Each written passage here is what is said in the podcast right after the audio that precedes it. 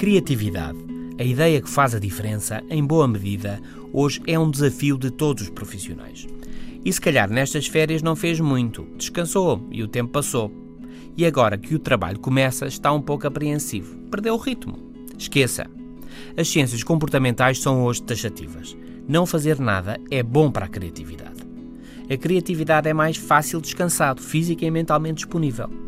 Ao fim de uns tempos, é mesmo preciso não fazer nada para que depois possa fazer algo de jeito. É, as férias são isso mesmo.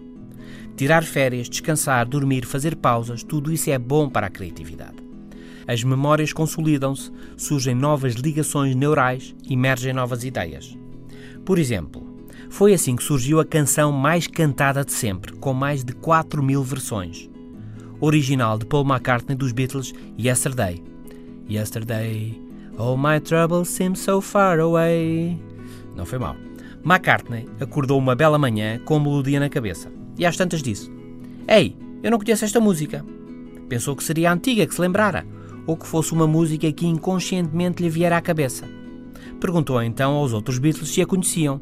Perguntou a outros músicos, perguntou a muita gente e nada. Ninguém conhecia a música com que Paul McCartney havia acordado.